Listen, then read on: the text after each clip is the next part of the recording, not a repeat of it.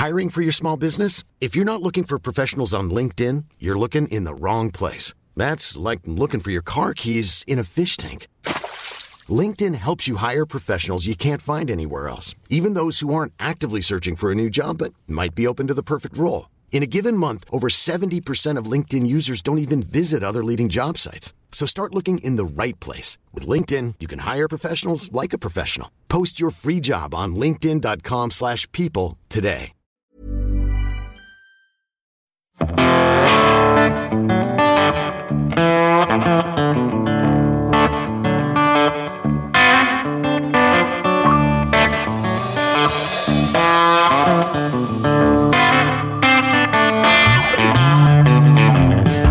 Hello, fellow music nerds. Welcome to season two of the Music Makers and Soul Shakers podcast.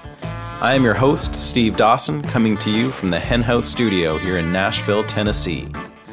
I'm a Canadian guitarist, songwriter, producer, and engineer, and I've been living and working here in Nashville for the last four years. A couple of years back, I decided to reach out to some of the amazing musicians, engineers, and producers I've met along the way to learn some of their more in depth stories than what I'd been hearing elsewhere. So, between March and August of this year, I'll be releasing a new conversation every Wednesday with someone who I feel has been involved with creating great recorded music. Feel free to reach out to me or leave comments at www.stevedawson.ca. And don't forget to subscribe to the podcast for free on iTunes. Now, let's get down to another episode of Music Makers and Soul Shakers.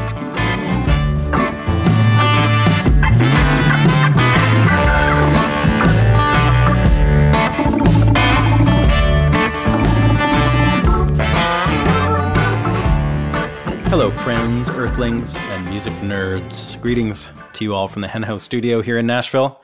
One of the great contemporary songwriters joins me today, Ron Sexsmith, over the phone, and we had a great conversation that swerved all across his lengthy career.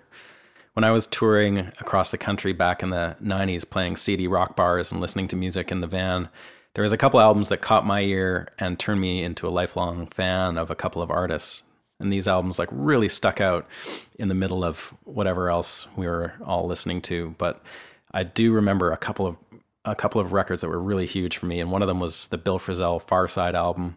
And the other was the debut album by ron sexsmith. And ron arrived on the music scene with a, a lot of fanfare over his debut album and rightly so. It was full of amazing songs unpredictable melodies sonic experimentation care of the producer, Mitchell Froom, and Ron's delicate but confident voice that soared over all of it. Songs like Lebanon, Tennessee, Secret Heart, and There's a Rhythm opened my mind to a new kind of songwriting and production. I listened to that album endlessly and continued to follow Ron over the next bunch of albums that he made.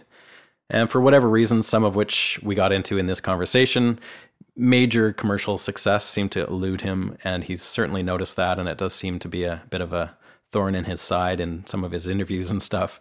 But honestly, he's had so much amazing success as a writer and an artist, and uh, has had you know a really long career of making records. So to me, he seems wildly successful. Anyway, the list of artists that have um, covered his songs is equally as impressive. Um, Rod Stewart, Feist, Nick Lowe, k.d. lang, Emmylou Harris, Michael Bublé, and lots more. Not too shabby. Anyway, it was great to talk to Ron about his early days struggling in Toronto, getting signed with a big deal to Interscope and all the hype that went along with that, and then the ups and downs of a long career. We also talked about his process for writing and recording, and it was really great to get into all this with him and learn some of the background on these albums that have been become classics. Thanks to everybody for listening out there and tuning in. Please visit me at stevedawson.ca. You can um, hop over to the podcast page and listen to other episodes and leave comments. You can also make uh, donation and contributions there if you are, feel so inclined. That is how we keep this show going, and it would be greatly appreciated. Also, please head over to iTunes and subscribe to Music Makers and Soul Shakers there. It is free and it helps us in the placement on iTunes and all that if we get more and more subscribers. So please do that. Spread the word if you can. All right, now I'd like to tell you about today's sponsor, Union Tube and Transistor from Vancouver, Canada. They're known for guitar pedals with a focus on quality and simplicity. They build durable, repairable products that are as at home in the studio as they are on stage. I gotta say, I use these pedals all the time in the studio and live. I've got their More pedal and a Tonebender pedal, and they both get tons of mileage on sessions and gigs. Great tones and the best fuzz effects going too. Check them out at www.uniontone.com. And without any further delay, here is my conversation with Ron Sexsmith. You've you've had such a great career and history of making records. I thought you'd have some really cool insight into uh, the process. So that's what I wanted to talk to you about today.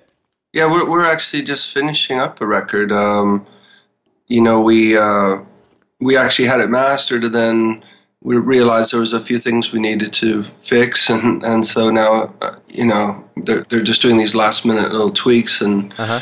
hopefully I'll have a finished record in a few days. You know. Oh, fantastic! So, can you tell me a bit about the new record? Well, um, it's the first time I ever made a record with my own band. Okay. My, my touring band, and yeah. it was actually the first album I've ever produced. I, I produced it with uh, uh, my drummer Don Kerr. Right. And, uh, we did it at the Bathhouse, you know, the Tragically Hip's place. So yeah, that's a uh, that's a great place to work. Yeah, you know, I, I, wanted to find a place where we could go and eat and sleep there and record and kind of like, uh, uh you know, our exile on Main Street or something. You know. Yeah, yeah we're in a big house recording. That's uh, that's such a cool location too, because it's I mean it's not that far from Toronto. It's a few hours away, but uh, but it's far enough away and it's isolated enough where it just feels like a total um, yeah summer camp or something. It did, and we could really focus, you know, because we didn't we didn't really have anything else to do but record, you know. So and yeah. we had we had a lot of songs to, to do in five days, right? Or okay, is that how long you took? Well, it was actually six. The first six days, like the but the first day was mostly mostly setup, you know. But yeah, um, but yeah. So we, we were trying to get like four to four four a day, you know, bed tracks, and um, but we could do that, you know, because we had, you know, I, I go in the studio. I mean, all my albums, I go in with complete songs, you know, so you can uh-huh. you can work pretty quickly if you know if you how it's supposed to go, you know. And, and yeah. we'd, we'd had a few rehearsals before as well, so. Uh, but yeah, so it, the band wasn't going in cold. The band knew the material, sort of. Yeah, at different stages because I'd sent them all my original, you know, acoustic demos. Yeah, they could sort of get familiar familiar with the changes and stuff, and then yeah, and then we had I think about two or three rehearsals at at Don Kerr's studio in Toronto. Yeah, um, and actually that's where we finished off the album after we Don and I moved to his place, and you know we did a week of vocal, you know, harmonies and things, and yeah, and comping and. Um, so it was actually done pretty quickly. And um, did you just, did you mix it there with Don as well? No, we uh, we we got Howie Beck to mix it. Oh, cool!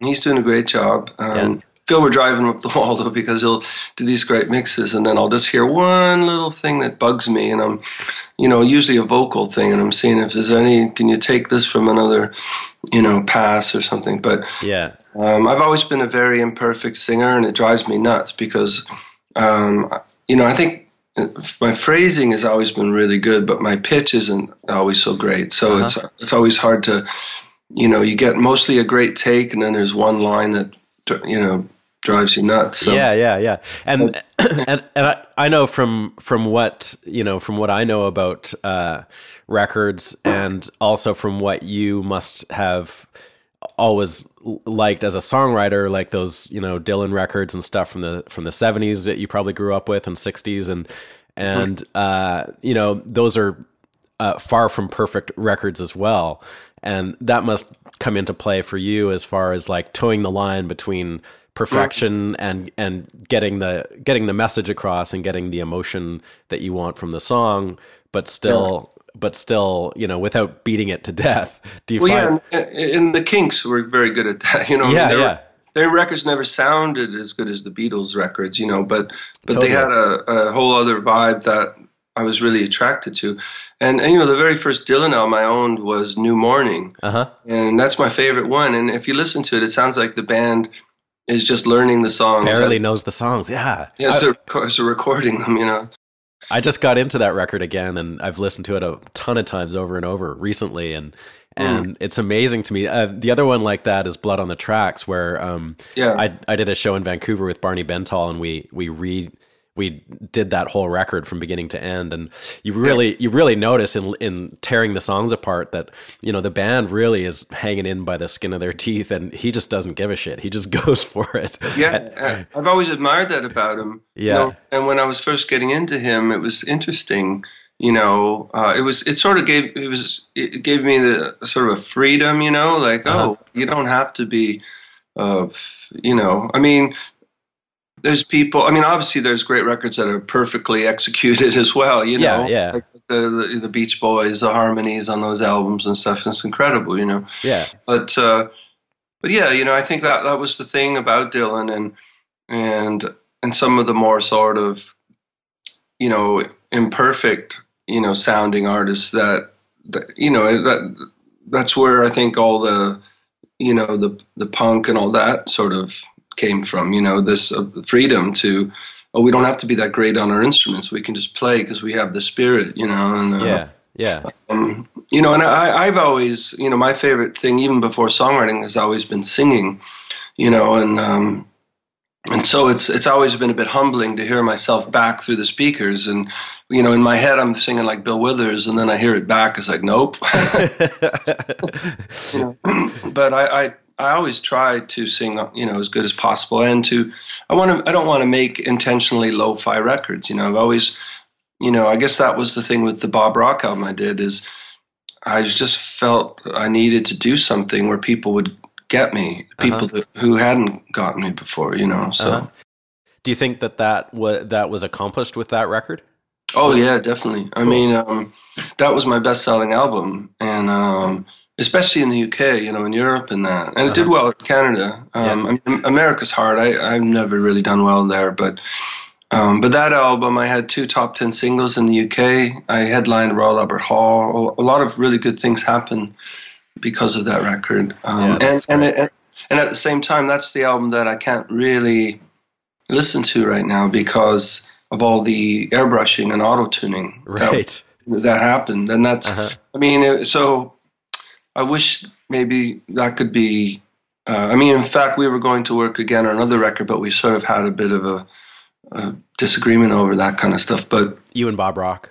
Yeah, you know. Um, um, d- uh, was that unexpected uh, with, with working with him? I mean, that's sort of how he rolls, right? Oh, I knew, I knew. I mean, I, and the whole thing going into that record because I was pretty, I felt pretty low going into the record, just in terms of where I my career was at. But I just told my manager, uh, you know, I mean, you know, I'm, I'm going to work with Bob because I, I, you know, I'd met him at the Junos and I really liked him. Uh-huh. And uh, I thought, but we got to do it Bob's way. We're going to work in, with his musicians. His there's no no point in working with Bob Rock if you don't make a Bob Rock album. You know. Yeah, yeah. And, and I felt the songs that I had were strong enough to withstand that kind of production. You know, uh-huh. and, and you know, because the next album, Forever Endeavor, you know, those songs I don't think would have worked with Bob. And actually, that was the, the, initial. You know, we. I think he was upset that I went and did that one with Mitchell Froom. You know, uh-huh. and uh, but I, I just didn't think. You know, it, that's uh, you know his sound, the big drums and everything would have would have been appropriate. But but anyway, for that one album though. And I love the album. I love Long Player Late Bloomer, and I love what it did for my career at that time. But, but yeah, I just uh, my ear goes to that auto auto tune thing. Sure. Yeah. And, and uh, a lot of people don't even notice it, which is fine, you know. But I, I just have a hard time getting past it. You mentioned Mitchell Froom. I was wondering if we could talk uh, a, a bit about that. First of all, I'm interested in how it works for you revisiting your relationship with producers. You know, Mitchell Froom did your first, well, not your first record, but like your first real yeah. release that people heard. Um, and then he did your second one as well, and then my, my first three actually. Oh, the first three, okay. Yeah, and, and then, and then he did uh, two others later on. Right. So, so how how has that process uh, developed over the years? Like, obviously, he must change, and you must change, and and how how has gone going back to him at various points in your life and your career been as a as a working relationship? Um, well, he's you know, he's probably my favorite producer, and uh-huh. we have a, we have a very good relationship. I mean, I haven't spoken with him in a while now, but you know, the biggest difference was the first three albums. Obviously, there was a, a more of a record industry, you know. Yeah. And the budgets were huge, and it was the sort of tail end of the '90s with all the decadence, you know, throwing money around. And Yeah. I'd be in New York for a month and fly me to LA to mix the thing for a month and put me in an apartment. You know, I was even in the phone book in LA during my first album because Really? I was there so much. You know, Yeah. and um, and also that was the the the height of the Mitchell Froom the Froom and Blake Yeah. Right because they were doing all these records they were in in high demand Yeah. and I and the fun thing was when I was in town and not recording I would go by the studio and I got got to see them working with Randy Newman and uh, you know Los Lobos Sheryl Crow people like that so so that was exciting was that was that around the Kiko time? yeah well it was Los after Kiko It was right after that. Okay. Had already done Kiko when I worked with them Okay. And he'd done 90 you know the Suzanne Vega 199 Yeah. whatever one point one or something and um but we you know I met Mitchell when I first got signed to Interscope you know they sent me on this uh, producer search where I went to New York f- for a few days and I met a bunch of producers and I went to LA and I think I must I must have met about 15 Really? And some of the biggest producers at, at that time you know Who else would you have met at that time? well, I met T Bone Burnett and, uh, uh, you know, I can't even remember their names now. Like Kurt Kershenbaum, I think his name was. He did like the Tracy Chapman and stuff. Uh, Okay. guy, the guy that did the Sheryl Crow album. Yeah. Um, you know, uh, Was it John Le- Leventhal or something? I met that? I met him. Yeah. He was actually the first one I met. Okay. Um, but pretty much every producer, you know, Al Al Al Albhy Galuten, I think his name was, or The label, I guess, was it Interscope at that time? Yeah. So they flew you all over the place to just hang out and just see They what fly happened. me around. It was like a job interview. I, they would fly me. I would sit in a hotel room, and for whatever reason, every producer at that time wanted to do my record. And like I, it was just this embarrassment of riches at this one particular time, you know. And so I would be in a ho- hotel room, Yeah. and they would just come in one after the other and tell me why they should do the record. It How was weird. really. I've never wanted to do it that way ever again. You know, bet. 'Cause it was- you meet all these people and you're thinking, oh yeah, they'd be good or they'd be good. I met the Hugh Padgham was another guy who came Wow. in, and um, so then I went to L.A. But but one of the first guys I met was Mitchell Froom, and he was working on a David Byrne album that actually never happened. Uh-huh. But we, I just really, the thing I liked about Mitchell right off the bat was he wasn't like desperate to do the record, you know? He was very much like, you know, he had an, I, you know, he'd say, I think you're very good at doing this, but you're not so good at doing that, you know, like, Uh-huh. because I didn't know. I wrote all kinds of songs. Like he didn't want. He had a sort of knee jerk reaction to things that he that were sort of in his mind, sort of jive turkey. You know, like it, Yeah, yeah. Me me trying to sing something that was bluesy was just bad for Right. him, you know. And he thought he was saw me as almost like Karen Carpenter or something. He said, "You you have you know this voice. It's got this." Uh, you know, when you've slow vibrato, and it's it's kind of he really liked that, and he thought uh, my back phrased a lot. Things are things that nobody ever said to me in my life, you know These were based off of demos or your just, first. just off the demos Okay. Yeah. And um, so that was interesting. You know, this guy was because I didn't know what kind of record to make. I, I was pretty scared. And actually, when we when I decided to go with Mitchell, Uh-huh. um, you know, Interscope immediately. Um, they, they were worried, you know, because they saw me as like a Bruce Hornsby type guy, or you know, Uh, which okay. Like sort of more of a straight up pop. or straight up or you know and jimmy iovine obviously had done some of the tom petty records so they saw me as like that type of guy you know hmm and and and they never really cared about my influences you know i swore you know my the people i liked again you know were like like nilsson and the kinks Sure. and all that Yeah. In fact one of the first things mitchell asked me to do was to send him a tape of music that i liked you know Yeah. so i sent him like charlie rich and tim hardin and all these people Uh-huh. and um and it was helpful to him in terms of um Understanding where you were coming from. yeah and how to how to approach my music you know because you know he would say sometimes he goes i don't know he goes i really like your music but i don't know if it's cool you know like you know and i didn't know if, like again, it was that sort of Karen Carpenter thing, right? Like he thought, is this really square? Like what kind of? Because I, had these songs like wasting, like wasting time that were like these love ballads and stuff, and um, how how different were songs like that from from the demo process to the completion? Um, well, not not that different in terms of structure, you know. Uh-huh. Um, I spent a week at Mitchell's house in California, um, just me and him doing pre-production. Yeah. And, and you know, also I had like about 35 songs. So we are going through all these songs and figure. And the sort of funny thing is, my publisher at the time who signed me, his name is Ronnie Vance, was extremely hands on, you Uh-huh. know, with to, uh, you know, to kind of a ridiculous degree. And, and he had selected the songs that he wanted to go on my first album and and he wouldn't let me play anybody anything else he was just like kind of How did he have that power? well he thought he knew best he was like a father figure he'd sign me Okay. and i respect him you know and yeah. and he and, you know so so all the songs that he picked were these like love songs and things that he thought could be hits or something Uh huh. but as soon as i got alone with mitchell he was like what other songs have you got and so I started playing them like, like all these other ones, you know, like Lebanon, Tennessee, and Galbraith Street, and, Right. and most most of the songs that made up my first album, actually. And my publisher hit the roof. He was so mad that, really? uh, yeah, because I was not supposed to. He didn't think these songs. Did he want to hold those back for something else? Or He just didn't think they were. Um, I don't know if he didn't think they were good songs or he uh, they didn't fit into his vision of what I was supposed to be. okay. And and he was just livid, you know, and. Really? Um, I remember him telling me like he liked the song Galbraith Street, but he said you should not record that. Uh, he says uh, you you haven't. He said told me I haven't earned the right to sing a song like Galbraith Street. Really? Yeah, at that time, he said maybe after your fourth or fifth album, or like I don't even know what that meant, right? Yeah. And uh, you know, there's other songs that I like, uh, like from a few streets over, that my publisher hated. You know, so so when he saw the track listing of the songs we were going to do, he was not happy.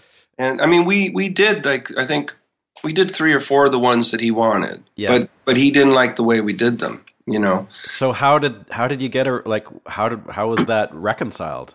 Well, it was a huge fight in at Interscope where they. That's why if you notice, there's a Daniel Lanois version on there. Yeah, I wanted to ask you about that. Yeah, because Jimmy Iovine hated the record. He his first uh, you know impression was he said it sounded like swordfish trombones. You know, That's a compliment.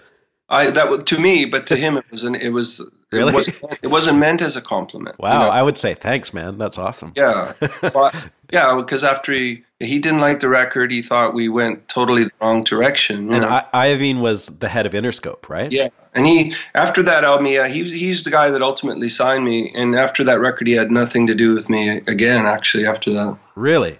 That's so crazy because it's such a great record. I got passed up. Well, they they didn't know that at first. And what happened was um, we did this record, and you know I had to go to Quebec and do this because they wanted me to scrap the album and do the, the whole thing over with Lanois, and and I was really stressed out. And I mean, Lanois was great, and I would have loved to have made a record with him, but I didn't want to make that record with him because I'd already made it. You know. Yeah, and and you, but you were happy with the record.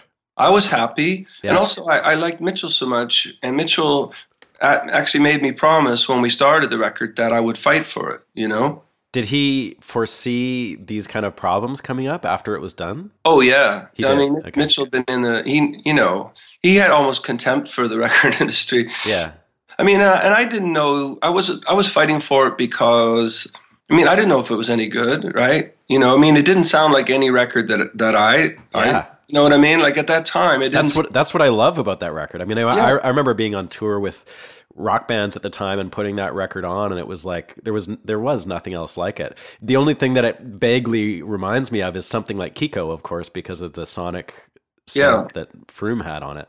Well, it was interesting to me recording it because I don't know what I was expecting, but it Uh-huh. didn't sound like a major label debut, you know. Yeah, And so I could understand the label not liking it, and I felt bad, you know, because I wanted them to like it. But and then I was trying to hold on. I thought, okay, what have I done? Maybe they're going to drop me, and it's never going to be released. And it was very stressful.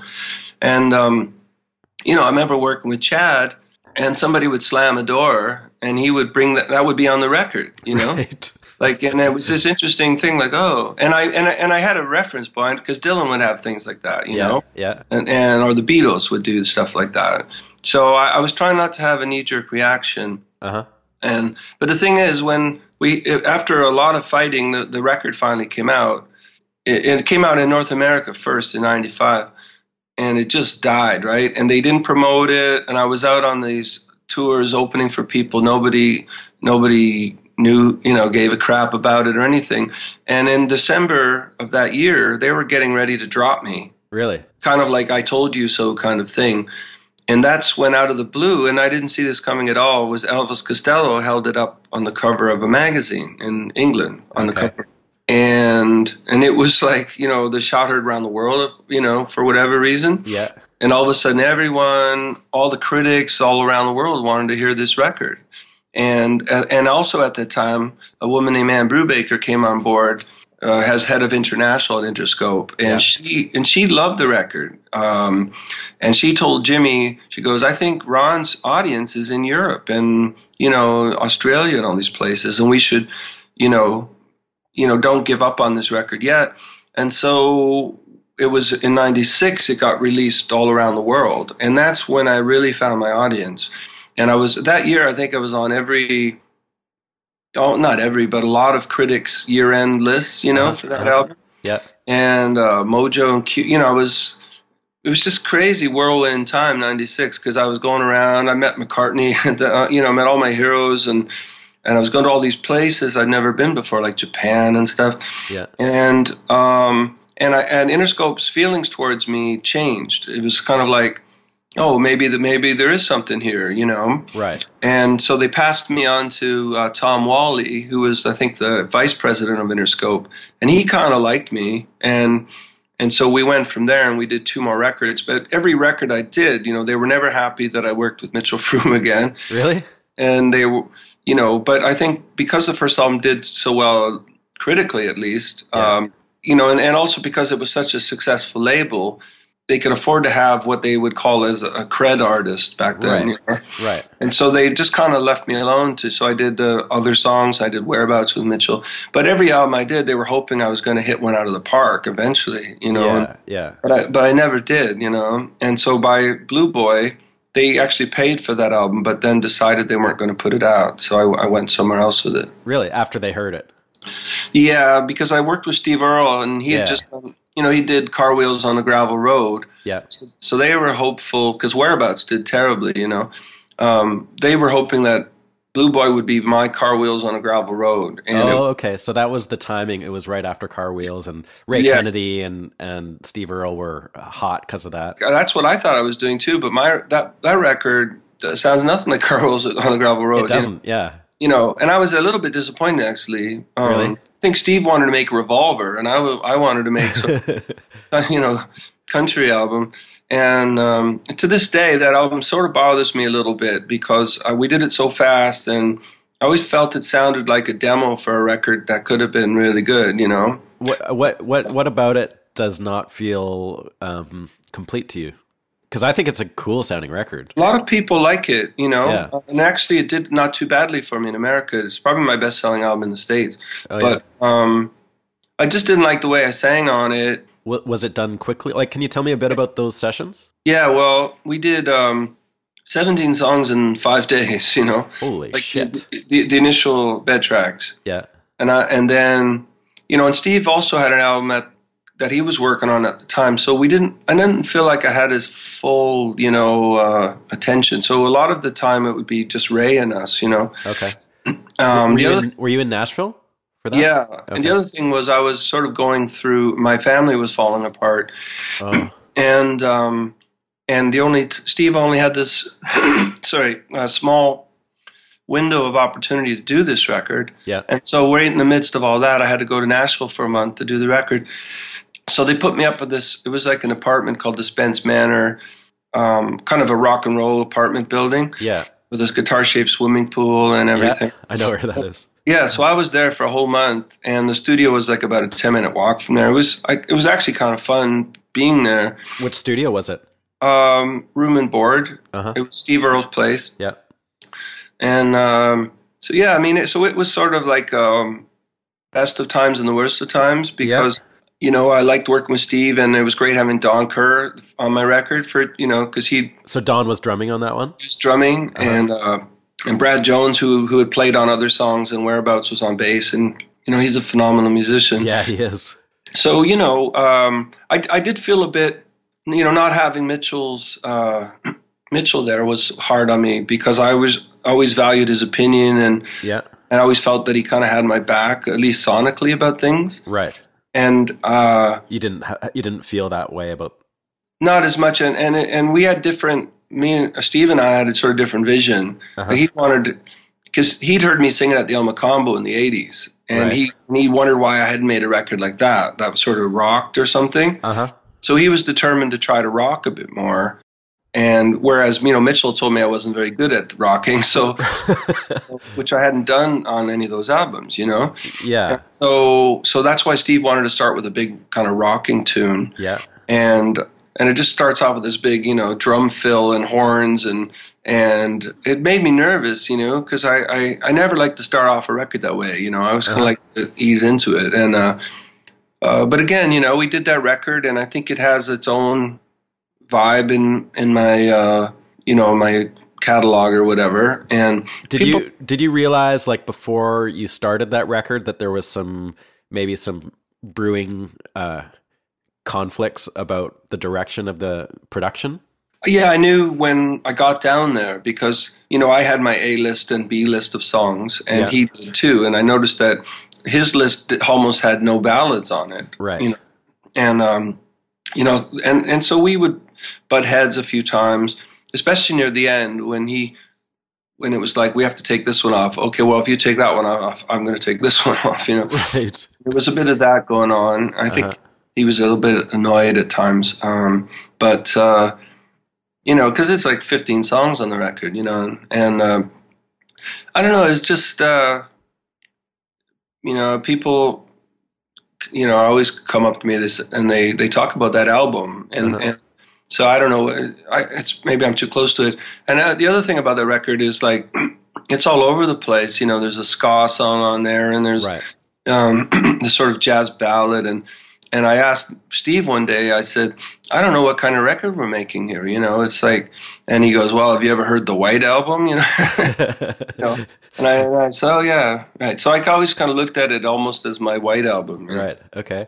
Um, and so, in in the first stages of making that record, when you were like ready to go and you had a record, was he was the Twang Trust sort of assigned to you as the production team, or was that your choice ultimately? well I had a whole list of people I wanted to work with and the Interscope uh, said no to everyone that was on my list Who was that? Who would have been on your list? Like who were some of the top? I had people like Gus Dudgeon, you know, did the Yeah. Elton John records, and Nick Lowe. Uh, Okay.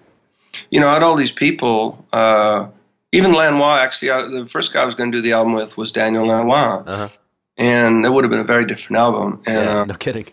but but this was the second time where I was going to work with him, and he had to bail on me because of another bigger project that came along. Right. You know, Right.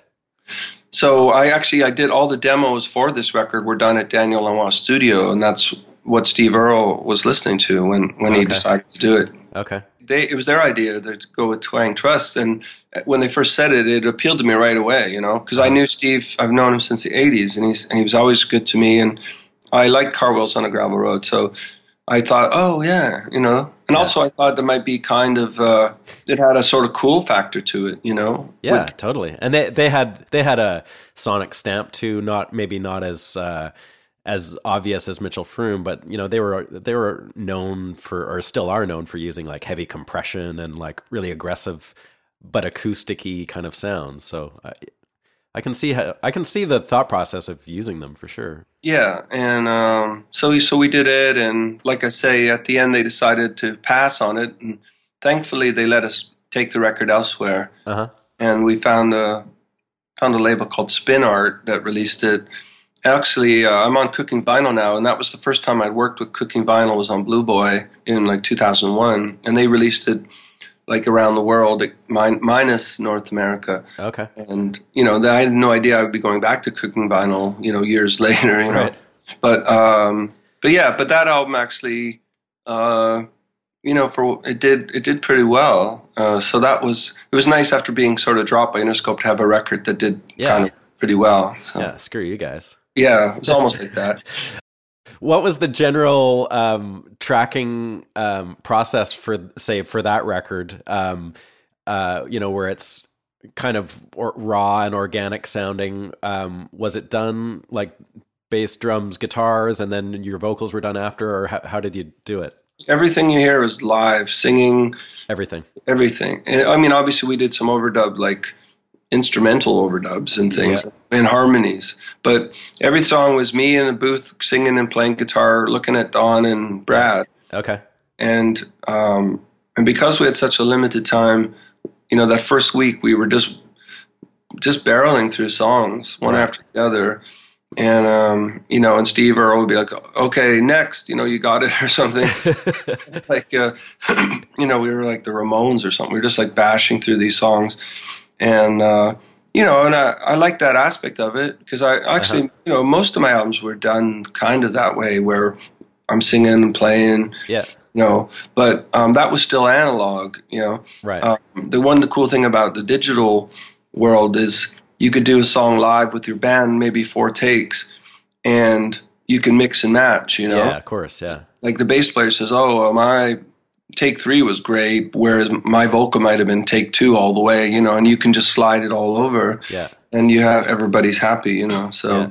Yeah. um, but yeah, it was done very quickly and very yeah, it's very raw sounding record, and um, there's a few things I like on it though.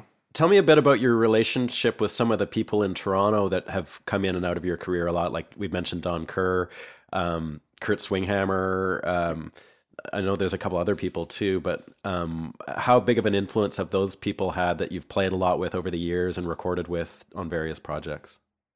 Well, Don, um, we met. Actually, Kurt introduced Don and I. So one of the best things Kurt ever did for me, um, you know, because uh, we were Don and I were both working at Sunwheel Courier Company when I moved in. really? Yeah, and I saw him, but I didn't know who he was. Uh-huh. And um, and he came up to me one day and said, um, you know, he was a friend of Kurt's, and Kurt had mentioned that I was a good songwriter, and and and at that time, Don and this guy Steve were this were a rhythm section looking for a songwriter, you know, and you know it was like the whole, you know, Reese's peanut butter cup thing, you know. right, right. Who is Steve? His name was Steve uh, Rappas, but I Uh-huh. think he went he went by the name of Steve Charles Okay.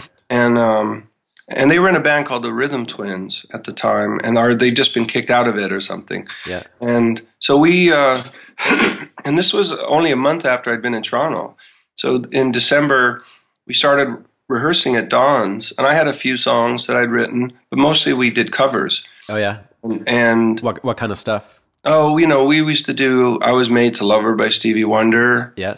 You know, um, I think uh, some Motown stuff. I can't even remember, but uh, but our first, our very first gig was playing at the Sunwheel Courier Christmas party that in that December, and I think yeah, and we'd worked up maybe we had about twenty songs by then because you know most again mostly covers, and I had a few a few originals that I think ended up on Grand Opera Lane, which, which was my first, you know. And actually, I'd started Grand Opera Lane in November after I'd met Bob Wiseman before I even met Don, you know. Uh-huh. So, but anyway, so Don uh, has been my Wingman. kind of uh, rock in a way for all this time on so many tours and and we uh, you know he's got this really nice high voice and Yeah. always had a good sort of vocal blend and uh, you know and he was involved in those early Mitchell albums as well like we flew him down and you know he sang on um, other songs and did some percussion and and sang on whereabouts as well Uh-huh. you know, but Blue Boy was the first album that he like. Cause Steve Earle remembered him from the El Mocambo, and he said, "Where's that drummer? He was great." You know, so we brought him down, and uh, and now this new album I've done is the first album that Don has played on since Blue Boy, and he's just Wow. he's an incredible drummer. And the only He reason is, I, yeah. you know, the only reason I haven't used him or my band is that. You know, I'm I'm working often, you know, uh, in LA or England, where I can't afford to have my band over there for a month while I'm recording. You know, so Yeah. um, and most producers tend to have a They have a guy.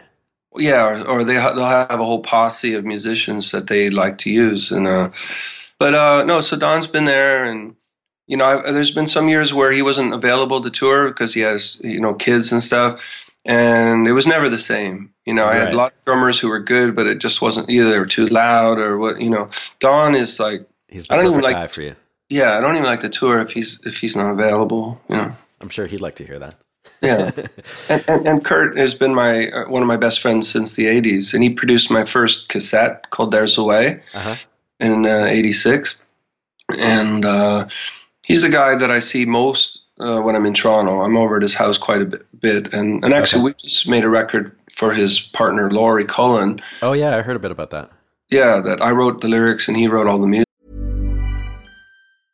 This is Paige, the co-host of Giggly Squad, and I want to tell you about a company that I've been loving, Olive and June. Olive and June gives you everything that you need for a salon quality manicure in one box. And if you break it down, it really comes out to $2 a manicure, which is absolutely insane. It's also so easy to get salon worthy nails at home with Olive and June. The difference between how your nails used to look when you did them yourself and now with the Manny system is a complete game changer. The best thing about Olive and June too is it's a quick dry. Dries in about one minute, lasts for five days, and full coverage in up to one to two coats. Visit oliveandjune.com slash perfect Mani 20 for 20% off your first system. That's oliveandjune.com slash perfect Mani 20 for 20% off your first system. There's never been a faster or easier way to start your weight loss journey than with PlushCare.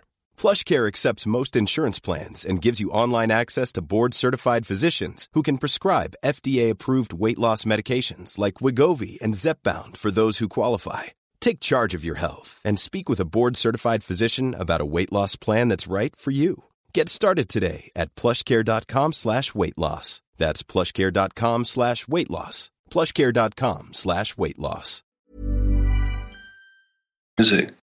Tell me a, a, little bit about the scene in Toronto. Um, first of all, where you came, where you came from before that, and uh, when you were there, like I guess late '80s, early '90s. What was going on, and where you were playing, and what the scene was like. Well, I moved up in '87. From from where? St. Catharines. Oh, okay. And um, and I'd planned to move a few years earlier. I just didn't have the money. And I was living in Quebec after my son was born. And that was when I became a songwriter. And I all of a sudden I was writing songs like there's no tomorrow. Because before then I didn't know what I was going to do with my life. And um, you hadn't really played much music, or no, I had played music, but I hadn't written anything. Uh-huh. And I was in I was playing in bars doing cover songs. And but living in Quebec sort of brought out the songwriter in me. Uh-huh and having a kid. I wrote Speaking with the Angel, and I thought, oh, it's not such a bad song, and I wrote all these other ones. And that, that's when I did the album with, with Kurt, because I had just had, you know, it was so new. I was just writing like, you know, the way I'd always heard songwriters wrote, sort of in a frenzy, you know, I, I had this batch of songs, and that had never happened to me before. and, and that was around the time Kurt, Kurt was saying, "Oh man, you got to move to Toronto. You know, Toronto's the big city. You got to." Uh-huh. And and so, but it took me a while. So I had to move back to St. Catharines first to get a job and save some money in order to move to Toronto. Yeah. So finally, in November of '87, I get I get there with my little family and it was a real struggle, you know, because we were broke all the time. Were you and, trying to make a living as a as a musician at that point? Well, I was, you know, I got a job as a courier almost like the first week I was there. Okay, um, but then every night I would be going out to all the open stages, you know, and that's where I met Bobby Wiseman, who, you know, he was sort of the most important person I met, actually, because he really, I don't think I'd have a career if it wasn't for Bobby, you know? Uh, he was just really encouraging and. Well, he, he uh, at the time was in Blue Rodeo. Yeah. And they were doing very well. And he had, uh, so he had a good paycheck from that. And he also had access to this recording studio in the basement of the music gallery. Perfect. And, and he was producing these local songwriters like Kip Harness and Bob Snider. Yeah so he heard me on an open stage and he said, Hey, you're just like Elvis Presley. And I said, Well, actually, I'm born on the same day as Elvis Presley.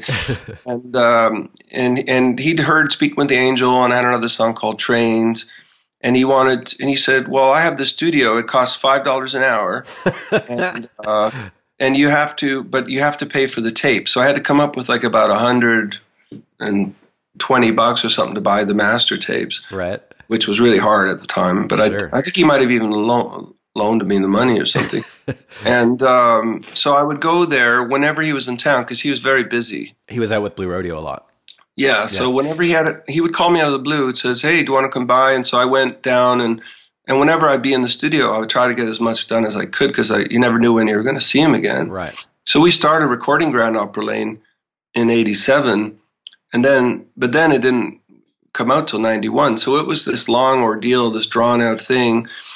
Were were you doing gigs at this point as a solo yeah, artist? we were we were well with my band. It was me, Don, and Steve. We were called Ron Sexsmith and the Uncool, and we were playing. Uh, uh, you know, the Cameron used to give us gigs and say Okay. what, and we were also opening a lot for the Leslie Spit Treeo, who were becoming who were getting a huge buzz in Toronto at the time, and they Uh-huh. got signed. They got signed to Capitol actually, and that was encouraging for me because I thought, wow, you know, it's happening. Like there's a scene here, and and there was this open stage called Fat Alberts that was very important to my uh, development as a songwriter because it was every Wednesday in the basement of a church, and I got to hear all these great writers like Sam Larkin and Bob Snider and Yeah. And uh, and it you know it was just a really cool scene. There'd be poets, comedians, and I'd go to other open stages, but after a while, I just stopped going to, to them except for Fat Alberts because it was really the only one worth going to. And uh, you know, Bobby Wiseman would be there, and so that that was a really for me like when I hear Dylan talk about Greenwich Village in the '60s, and that was sort of my Greenwich Village. You know, That was it for you, yeah. that was it for me. was Fat Albert's the venue for that? It was called. It was. It was in the basement of a church. okay. and it was I don't know why it was called Fat Alberts, but uh, but you know back then, and the church never liked us being there. You know, there so there was always Really? this yeah fight between the organization and. But it, there, it was dark, and the people would be smoking, and there they always had coffee and donuts and stuff. And and um, you go out in the halls would be all these songwriters and people preparing their song because you only got to do two songs, you know okay, yeah. and then you had to sign up on a list and you could be the first one there but then you, you would draw a number and all of a sudden you were the first one in line but you got number 32 or something Right. so you're waiting all night to, uh, to perform Yeah. which actually wasn't too bad because i saw some incredible performances there and um, Uh-huh. but it was just really good for me because it was competitive as well or at least it was for me Right. I'd hear somebody sing a great song, and I'd be like, "Oh well, I'm going to show you. You know, I'm going to go back home and write the really good song and come back next week with it or Yeah. something." So it was just really good. And my, one of my best friends at the time was Kip Harness, and I was so inspired by hearing his songs, and uh, and we hung out a lot. And I think I became a better songwriter just from hanging out with him. You know, Yeah. and no one was coming to see me. You know, Right. I think there was moments where maybe there was a little bit of a buzz. You know. Uh-huh. But um, so yeah, so I got just I was going nowhere until s- some people in Los Angeles, um, namely Ronnie Vance, who I told you about earlier, who signed me to a publishing deal with Interscope. He heard "Speak with the Angel" and sort of signed me based on that song. know. Oh wow, okay. Um, and that was was that signing to the publishing deal and him pushing you as a songwriter and artist. Was that what sort of brought on the feeding frenzy of label interest at that point? Yeah. Well, there was only a there was a small bidding war between Interscope and Polydor, Uh-huh. but yeah, that's where it began. Is because he uh, signed me, and I started right away uh, demoing. I'd never been on an airplane before, and I flew down to L.A. you know, I was like 28 or something. He had me working with this guy Peter Himmelman doing demos, and um, and originally I just figured, well, this is. I didn't even see it as a record contract. I thought, well, maybe if I'm lucky, someone will do my songs and I'll make some money, you know. Right. You just thought it was a publishing deal. Yeah, 'cause- well, it was just a publishing deal, but he he didn't give me any encouragement that it would lead to a record deal. He said, you know, this is probably all it's going to be, so you know, write some, try to write some hits or something. And um, but the interesting thing was he started sending these demos out to producers Uh-huh. like Mitch Froom and different people. And uh, and one of the people's uh, he sent my demos to was this guy named David Sigerson at Polydor Records, and he was a songwriter himself actually Uh-huh. he loved the songs and um, you know uh, at one point uh, he wanted wanted to meet me and so they flew me to new york city and i'd never been to new york city in my entire life Uh-huh. and the night before I'm playing for two people in Toronto at some horrible gig, you know. and so the next morning, bright and early, I'm flying to New York City, and Exciting. very exciting. I go to his office. It's like 11 in the morning, and I play David Sigerson a couple songs live. And he goes, "So, would you like to sign a deal with Polydor Records?" You know, Whoa. and I don't think anyone's ever gone to New York and had a record deal offer on the first day. You know, maybe it's happened. I don't know, but but and I really liked David because I felt he got, he got me or whatever. Yeah. But but because my publisher worked for Interscope, he felt, uh, you know, out of loyalty or something, to let Jimmy Iovine know. Uh huh. So so he called Jimmy that night and said, just letting you know, one of my writers has just been offered a deal at Polydor. Would you like to hear this guy? Or are you interested at all? So two days later, Jimmy Iovine flew me to Los Angeles, Oh my God. and I played for him in his office. You know, Wow. and uh, and he was like he was very like a Joe Pesci type of figure, you know, Totally. kind of very gangster type guy, Yeah. you know. And he saw me. He thought he goes, "Well, you're he goes, you're like Roy Orbison or whatever he said," you know, and uh, which I like Roy Orbison. Sure. And so anyway, I found myself in this little bidding war, where ultimately I went with Interscope because, well, I you know, there was all this pressure for me to go there, and they seemed like they were the new big label. They were. Uh, I Yeah, at the time, there was a lot of talk about that label. I remember. well, they had everything on their label was doing well, like Uh-huh. you know, Snoop and Marilyn Manson and Nine Inch Nails and every, you know, they had the Four Non Blondes or whatever. And I, to this day, I, I, I don't really understand why they even wanted me, except for the fact that another label did, you know, because Yeah. they never knew what to do with me. right. And um, So maybe it was just because they didn't want to. They didn't want you to go to the other label.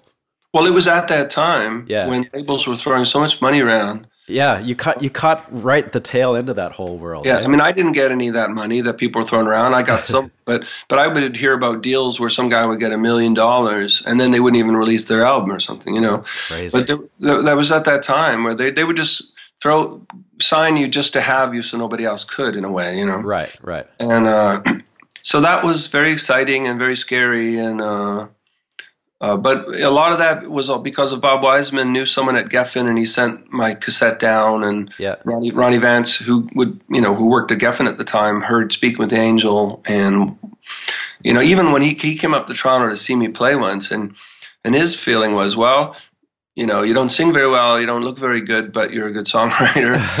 So, so that song had a lot of impact. You keep bringing that one up Yeah, as, as the that, one that that, was people- the one most responsible for me getting uh, in the door. Yeah.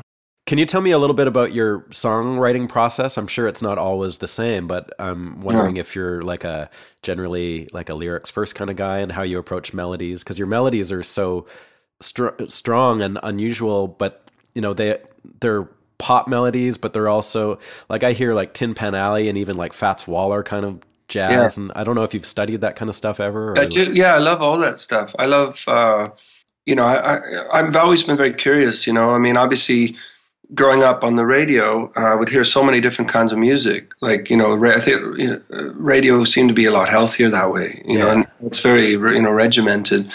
But you know, um, and I always, I've always been drawn to melody, and not only melody, but voices. I love singers Uh-huh.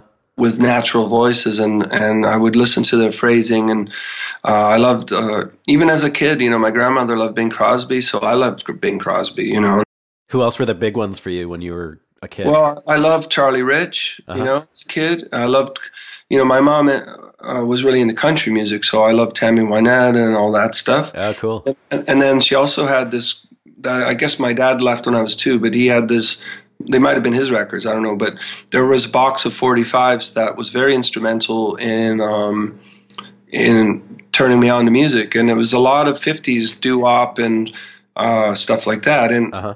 and Buddy Holly was probably the, the, the trigger for me because uh, oh yeah. I listened. He had they had a 45 of it doesn't matter anymore. That I it was my favorite song as a kid, and I played it over and over and over. And I was also um, aware that he was dead and how he died, which was kind of, gave it another element, a sort of eerie thing, you know. Right, of course. And that he was just, uh, you know, what is he, 22 or something? You know, and I liked Elvis and, and that too. But basically every song I heard on the radio, you you know, you turn on the radio and you hear Bill Withers, and then you'd hear, uh, you know, maybe Badfinger or something, and then Uh-huh. it was a really melodic period of of time. And, Yeah, it really was. Yeah. uh, but I was always interested, and you know, as I got a bit older, I mean, I, I Did you like- did you write at all as a kid? well, sort of, not not really. I would.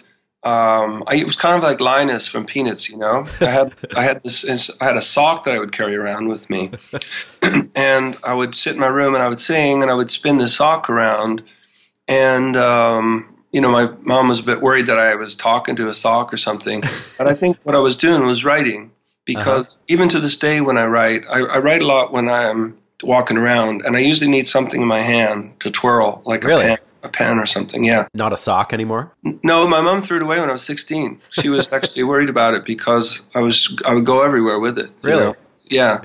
So yeah, I mean, I was I think I was writing. I didn't know it. Um, And you know, and I had uh, bands when I was 14 uh, where we didn't know how to play anything, but we would make up these songs that were really bad. And Sure.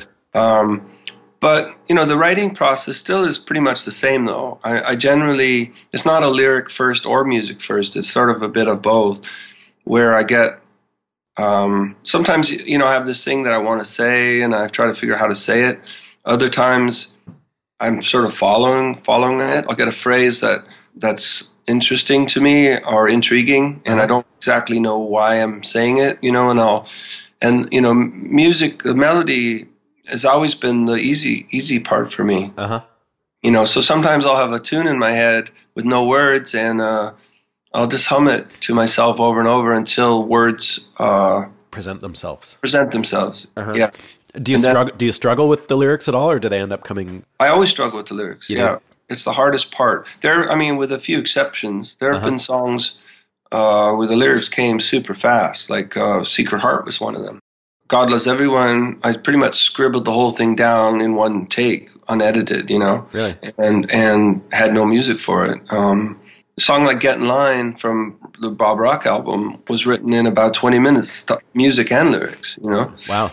so um, but then there's other songs. "Strawberry Blonde" took me t- almost two years to write.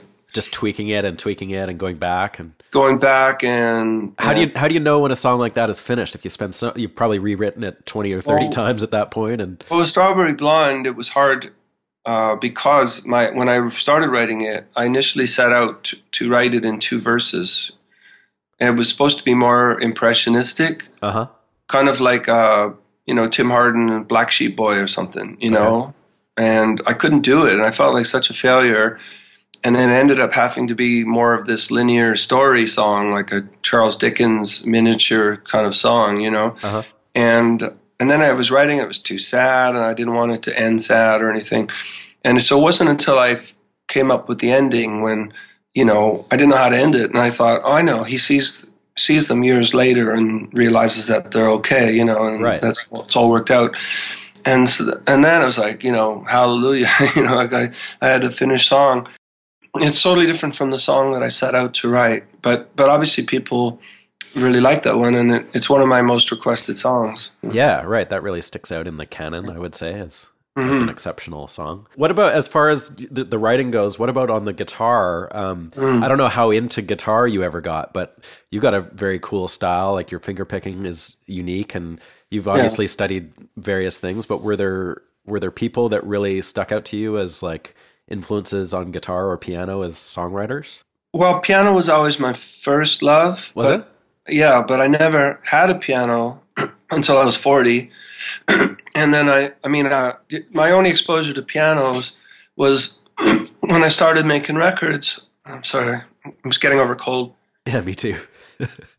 You know, so there would always be a piano in the recording studio. So whenever there was downtime, I would go right to the piano Uh-huh. because I, I love Charlie Rich and Elton John. I was a member of the Elton John fan club as a kid. Okay.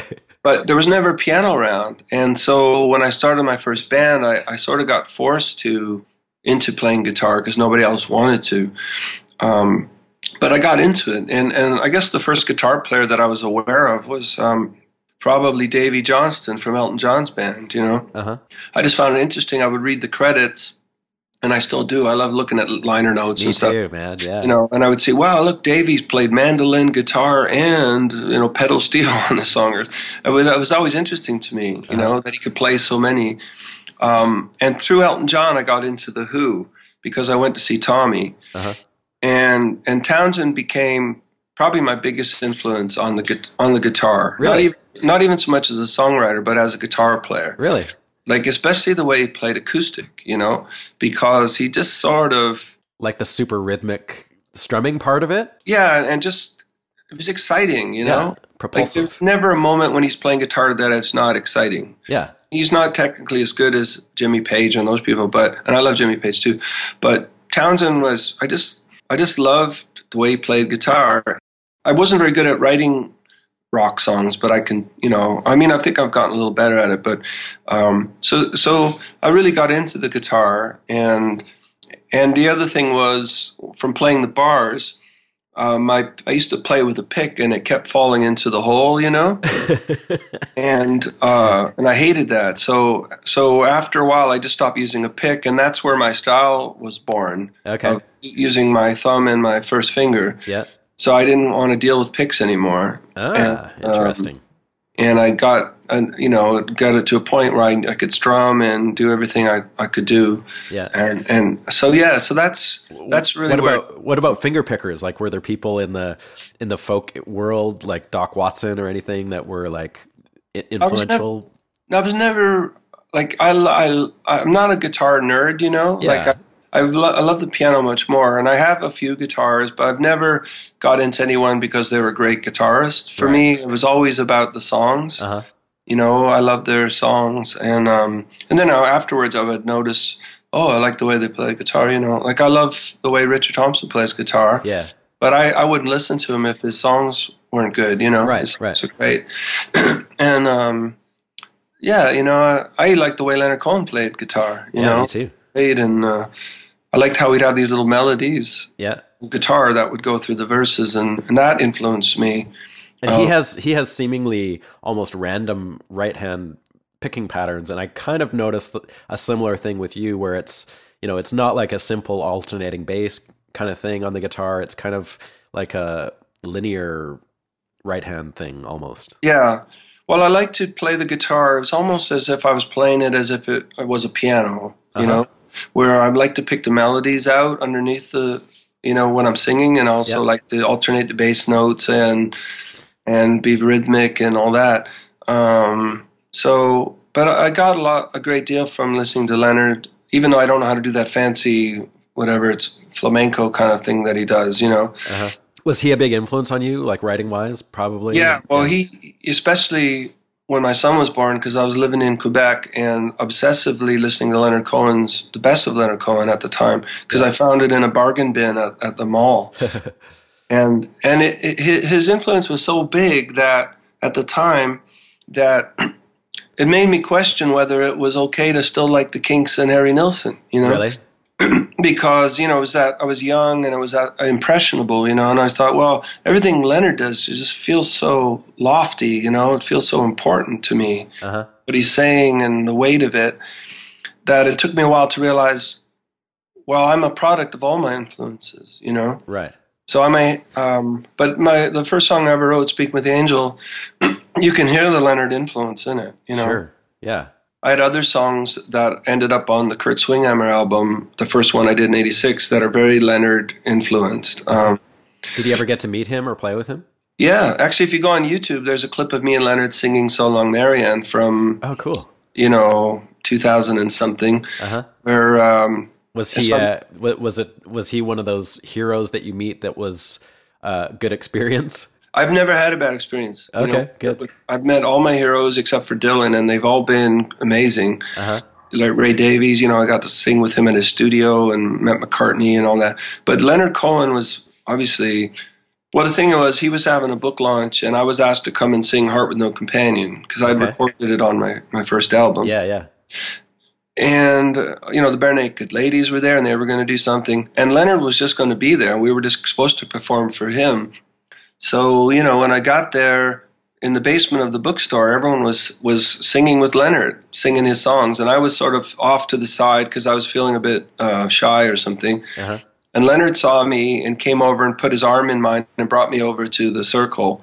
And we and they Nice. passed me, you know, they passed me a guitar and I and I knew so many Leonard songs. So I was singing and Leonard was singing. So by the time we got up on stage, I could tell Leonard wanted to sing, you know. And Did, did he know who you were? Like your record was Oh, out yeah. at this point? Okay. yeah, he, he he he and also he knew of my version of Heart with No Companion. Okay. because when when I recorded it, we got a nice letter from Leonard Cohen's office saying, you know, hey, Leonard really lo-, or whatever.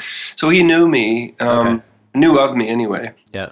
So if you look on the video, you'll see because he, said, I just want to sing on the choruses. You know, you take the verses. So I sing the first verse.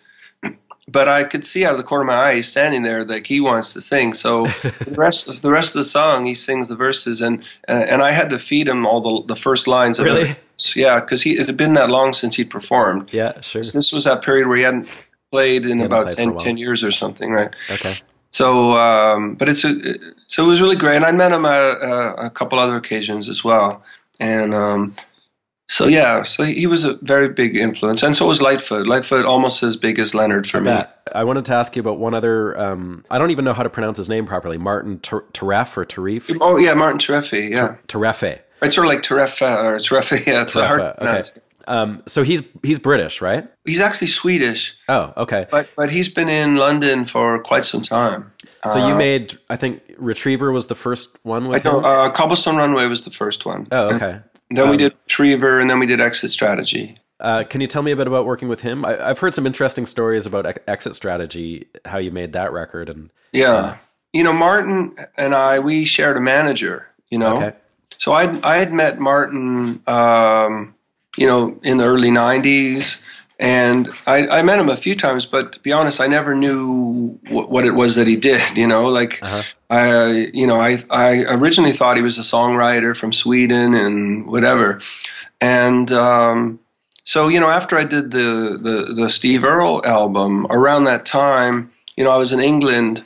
And he asked me if I would come in and sing on a record he was producing for this girl named Shea Seger. Uh-huh. And so I went by the studio and I sang song, I think it was called Always, that Martin had written for her. yeah, And I just remember um, listening to the production and really being kind of blown away by it uh-huh. because up to that point I hadn't done anything in the studio that sounded, you know, modern. Right. You know, sort of, uh, you know, around that time David Gray had that record that did very well with all these sort of electronic noises and stuff, you know. yeah, And I and I didn't like that album, but I I was it did very well, you know. And I thought, well, I, I should probably try to find someone who could help me update what I'm trying to do, you know, and Uh-huh.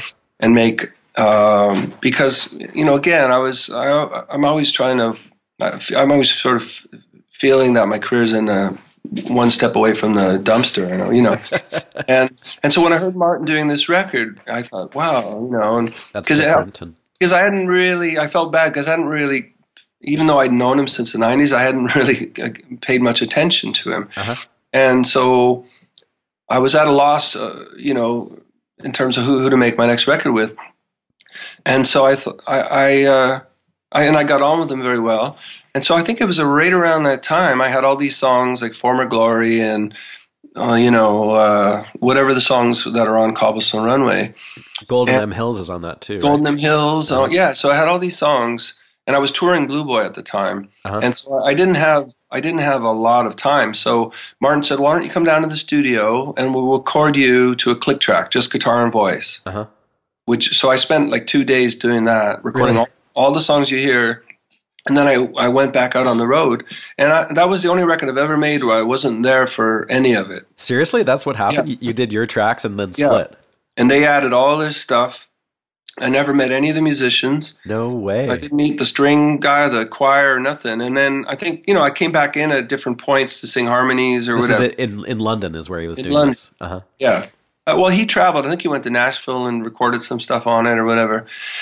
but I was, um, so I would get these demos in the mail, like on a CD or something, Yeah. of of, uh, and it was really fun to hear because you know, all of a sudden there's all these instruments on it, and it was like I was listening to somebody else's record because I didn't know what was coming. And yeah. How did how did you like it? Oh, I loved it because um, I think that was one of the first albums where I felt I was starting to sing better. Uh-huh. Like, uh, there's a song in there called "The Less I Know," which is I think one of my best vocals ever. Uh-huh. And I was hearing these amazing strings and uh, and and again all the sort of modern things that I was hoping Martin would bring to it were there. Even Mitchell Froom told me when he heard it, he didn't like he didn't like Blue Boy at all, but he liked Cobblestone Runway. He thought Interesting. that's that's proper. That's a you know producer right there. Yeah, yeah. Um, so that and and that album actually did not too badly for me, Cobblestone Runway, and so you know I felt like I maybe I found my guy, you know, and so was, we was went- there was there anything in that process where you heard it and you were just like that's not working for me or anything or did it all come back and you dug it? The only thing I worried about initially that I don't worry about anymore was Dragonfly and Bay Street, because um, I'd written it almost like a Clash song, you know, uh-huh. And um, and obviously the way it turned out was like a, a disco song, you know. right. Um, you know that, that didn't last very long. I, but I worried about it initially. That you know what what am I? You know I don't dance. Like what am I supposed to do? You know and. um, and also uh, around that time, I was getting friendly with Chris Martin from Coldplay, Uh-huh. who ended up, you know, he really liked Blue Boy actually, and that's what sort of turned him on to me. And so he, he ended up singing uh, on a version of Golden Hills on that record, and and we ended up when they when the album came out, they took us on the road with them, you know, opening and, for uh, Coldplay with opening for Coldplay, which was good and bad actually, because I, I really don't like opening for people. But um, so anyway, that was the the start of this sort of nice relationship I had with Martin, and, and we did Retriever, and to, to this day, Retriever is probably one of my favorite albums that I oh really? yeah. Yeah, and that was an album that wasn't even supposed to happen because I was on this crazy tour, never-ending tour, and all I wanted to do was go home. I was in like New Zealand or something, and my manager said, "Well, Martin is free. you know, if you can go, just go to London for a week. You know, he's free. He's got musicians. You can, you know, because I guess they knew I had some songs, right? uh-huh and I didn't want to. I just wanted to see my house, but Right. I, I flew to London, and it was during the, the worst heat wave of ever in England or something. brutal And and so he had all these musicians in the studio, like people like Ed Harcourt and all that, and everyone stripped down to their underwear. You know, it was so hot. There was no, you know, and we did Retriever almost practically in the nude. You know, I hope there's some footage of that yeah, I wish there. Well, I'm glad there isn't, but um, but, but that but that album was very different from Cobblestone because we were all in the studio looking at each other and playing it. so you're you're playing as a band in on that record at- yeah, and he had like some Swedish people, some English people, oh interesting and and that album went so well. It was like an album I didn't even want to make, and everything that I heard coming through the speakers was like, "Wow, that sounds that sounds really good," you know, and and was, uh, was there a lot of input from him into the direction of the yeah, musicians yeah, and stuff because, I guess I had demoed songs earlier in the year, and he had been listening to them and coming up with ideas and grooves for them. uh-huh So he had already had these uh, arrangement ideas, and I said, "Fine, just." It was almost like you tell me what songs you want to do, and I'll do them. And I was just get me home I was just exhausted mentally, you know, and and I mean the songs that did make it on Retriever ended up being on Destination Unknown, Uh-huh. right? Because I had all these songs, and some obviously, that's a good You know, match yeah. And Martin actually picked the songs that I pretty much suspected he was going to pick, you know, uh-huh with maybe a, one exception or two, and uh, and so I was very proud of that album, and it came out and it, and it it did well. I mean, I signed to Warner uh, on Uh-huh. that record, and we had a couple top twenty songs in Canada, Uh-huh. and um, and also that album more than any other record opened things up for me in Spain and Germany, oh really where I, I used to go to these places before and nobody would show up, and now all of a sudden I'm I can go there now and sell out everywhere. So uh, largely because of Retriever. So wow just something about those songs connected to that yeah. people weird Yeah, and and uh, yeah, and the exit strategy was a very different sort of ordeal because um, you know that took a long time to make, and we are in Cuba and in New York and in London, and it was very frustrating actually um, making that record because I Martin was working on a bunch of other projects, and I didn't feel like he. I didn't know. Sometimes I'd be in the studio and he wasn't even there, you know, and I was really you know, and, and, and musicians were walking in and out, and depending on who was in the room, all of a sudden they're playing on the album, you know, and uh, Kevin Hearn came in one day and he played nicely on a couple songs and, in, never, in Toronto or in, no, in England. He was Okay. in, he happened to be in England, and um, you know, and then going the whole going to Cuba thing. I thought, well, how's that going to work? Because there's nothing Cuban about my music, and I thought it was this weird sort of Frankenstein experiment. that and was uh, Martin, Martin's idea. yeah, because he he'd been there and he felt that the best horn players in the world were in Cuba. Uh huh. So we went there, and and also that was the album I was determined to play as much piano as possible. Okay. Um, so I was tracking on piano, and I'm a terrible piano player, you know. Um, so, you know, it, I, I'm I'm really proud of that record. It it absolutely uh, did not do well. It I mean it it it's again it's one of those albums like Blue Boy where people come up to me and say it's their favorite one. Uh huh. You know, um, it's a very personal album, and I, I think it's some of my best lyrics are on that record. You know, the other thing about it too, they when they were mixing it, I I, I, I kept having all this anxiety because they were they were you know the record was recorded very sort of fast and it, it was almost like a demo. You know, it was very rough, Yeah. and the mixes were sounding like they were they were trying to slicken it somehow, and then it wasn't working. Uh-huh. So most most of that album, what you hear is the rough mixes because oh, really? yeah, because I sort of be I got sort of demoitis, you know, where I Sure. You know I got so attached to the vibe of the rough mixes, and that anytime anyone tried to sweeten it or tweak tweak it or something, You just went back to the I original. hate it. Yeah. So so I just told Martin, you know, just you know, yeah, the rough mixes we can't top them. They just sound really good to me, and um, so that's what you're you're hearing. Will you work with him again? Do you think in the future? I don't know because we were going to work with him on my latest album, Uh huh. but I couldn't afford him actually. Oh, Or really?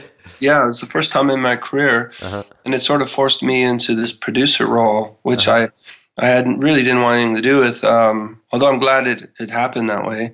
I'd just become very uh, cost prohibitive to make records. You know, It has. Yeah. uh, it's so expensive, and nobody wants to buy them. So I don't, you know, I just don't really, I don't know how, how you know, going forward, what what the best thing to do is, you know. Um, but I'm really glad, uh, you know, I did this record with Don and my band because it feels sort of uh, appropriate, you know. yeah. Sometimes you just need to do it that way, Yeah, and and that that is good that you've that you've done that, especially after all. I mean, you you've had a lot of those guys playing with you for a long time. yeah, and and we were all rooting for each other, and Yeah. you know, everyone played so great. Like my, when I hear the demos, I'm just so kind of blown away by my band, you know. And I always knew they were great, but you know, when you hearing it through the speakers and Yeah, man. so, I mean, I would love to work with Martin again someday, and he's, you know, I think he's wonderful. And Mitchell, I'd love to work with Mitchell again someday. You know, even Bob, I'd love to work with again. I don't know if he, he feels the same way now, but Uh-huh. I've made quite a few records. So even if I don't make any more records, I think I've got a pretty good body of work. You know, You sure do, man. It's impressive. It's it's amazing, and it's all over the place. And and Yeah. uh, uh, you know, it's cool to be able to sit down and talk through it with you a little bit. yeah. And uh, yeah, so I really appreciate you taking the time, man. It's great to hear all this stuff. And uh, Oh, thanks, Steve. okay, Cheers. Okay, Have a good take care, day. Ron. Yeah, Bye. bye. All right, that was my conversation with Ron Sexsmith. What a fascinating guy, an amazing career, and uh, I hope you enjoyed hearing some of those stories as much as I did. And we will see you next week for another episode of Music Makers and Soul Shakers.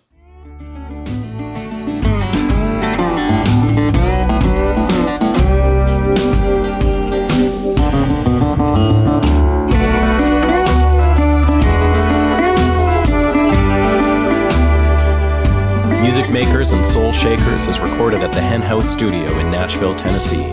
Please visit us online at www.stevedawson.ca. Thanks always to Jeremy Holmes in Vancouver for his help with research, and to Michael Glusack for editing, music placement, and mixing.